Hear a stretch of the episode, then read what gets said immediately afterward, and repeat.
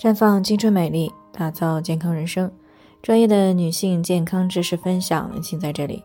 亲爱的朋友们，大家好。首先呢，还是要分享一下我们的联络方式。大家可以在我们最常用的聊天软件当中搜索 PK 四零零零六零六五六八，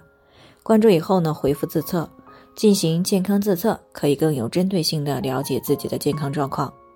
接下来呢，就开始我们今天的健康话题。年龄大了不想折腾了，可以直接试管吗？王女士呢，最近过来咨询呢，说今年呀三十九岁了，那在上个月情人节的时候呢领证结婚，而且呢她和老公呢都是头婚，所以呢结婚以后就开始备孕了。上个周末的时候呢还在讨论能不能够跳过按部就班，顺其自然的备孕，直接做试管。那这几天过去了，两个人呢还没有达成一个统一的结论。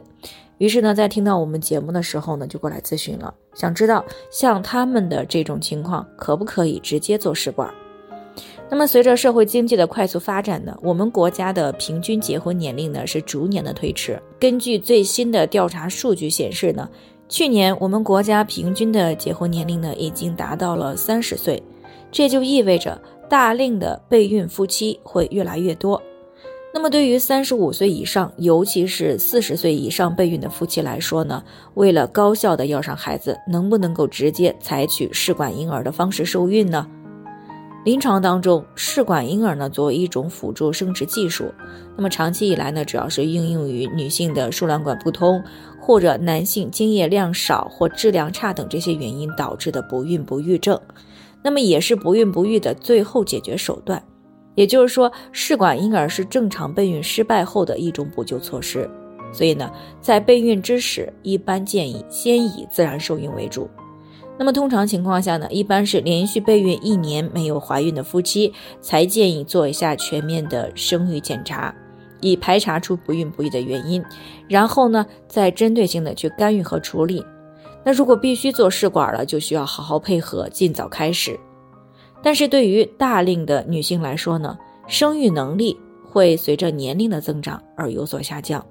那么，尤其是有过流产等这些腹腔手术史的女性，卵巢、子宫、输卵管存在问题的概率要大不少。啊，这也就意味着自然受孕的概率大大的下降。当然了，这也并不是说年龄大了啊，或者流产过就一定存在这些问题。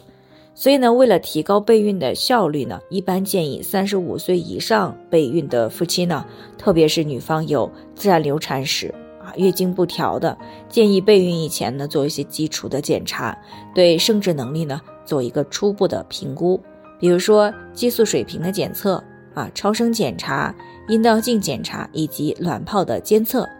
那么如果激素水平和排卵都正常，月经也规律。也不存在黏膜下的子宫肌瘤、子宫内膜息肉啊，还有子宫腺肌症或者是卵巢囊肿、宫颈囊肿这些直接影响到怀孕的因素。那么，即使年龄大了，也是建议先自然备孕半年。当然了，在这个期间呢，夫妻双方呢最好都调理一下身体啊，不要太过于劳累紧张，还要保持一个良好的生活饮食习惯，营养均衡，少熬夜，勤运动，远离一些不良的环境。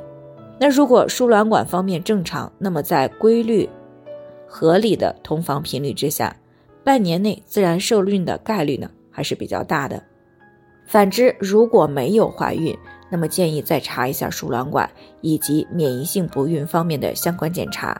那如果是输卵管的问题呢，而且已经超过四十岁，那么就可以把这个试管婴儿呢提上日程了。所以呢，对于四十岁以下的夫妻，建议刚开始呢，先以自然备孕为主。